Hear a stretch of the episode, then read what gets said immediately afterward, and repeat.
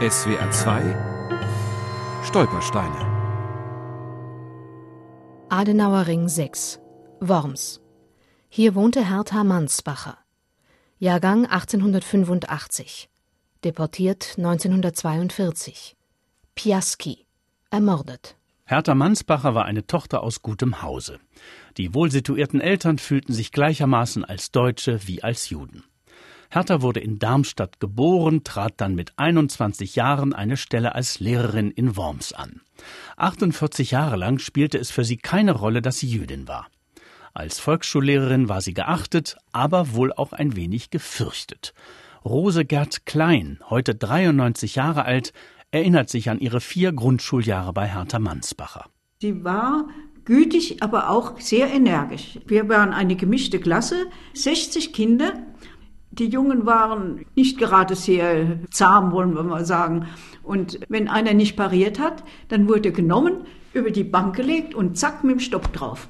Wenn Ostern war, da setzte sich jedem Kind einen Schokoladen-Osterhase auf die Bank oder wenn Nikolaustag war, bekamen wir einen kleinen Schokoladen-Nikolaus, jedes Kind einen Schokoladen-Nikolaus auf die Bank. Also sie war, hat nicht nur gehauen, sondern sie hat auch wirklich gütig mit den Kindern ist sie umgegangen. Auf Fotos ist zu sehen, dass Hertha Mansbacher sich keine Mühe gab, äußerlich einem gängigen Schönheitsideal zu entsprechen. Nein, keineswegs. Wenn sie in die Schule kam, sie fuhr mit dem Fahrrad und hatte also immer Stiefel an, einen weiten Rock bis fast an die Knöchel, völlig unmodisch angezogen. Sie legte Wert auf Bequemlichkeit.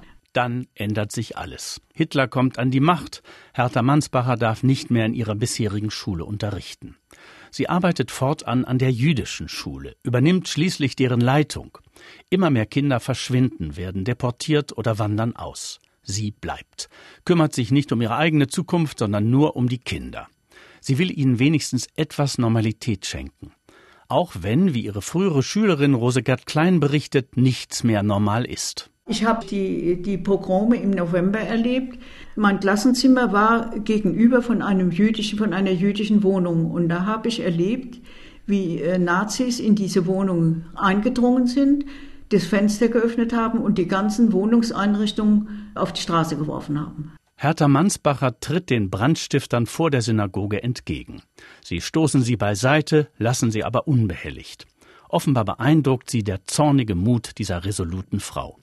Das Gotteshaus wird zwar völlig zerstört, aber es gelingt Hertha Mansbacher, viele wertvolle jüdische Kult- und Kunstgegenstände zu retten.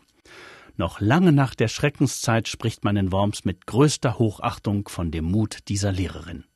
Am Ende wird die Schule aufgelöst. Hertha Mansbacher hilft noch eine Weile im jüdischen Altersheim. 1942 deportieren die Nazis sie zusammen mit etlichen ihrer ehemaligen Schüler nach Polen. Ihre letzten Stunden in Deutschland verbringt sie in der Dunkelheit eines versiegelten Güterwaggons. Wie viele Tage sie danach noch gelebt hat, unter welchen Umständen, weiß niemand.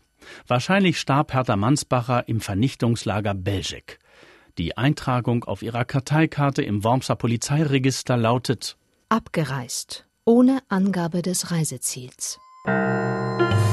SWR 2 Stolpersteine. Auch im Internet unter swr2.de und als App für Smartphones.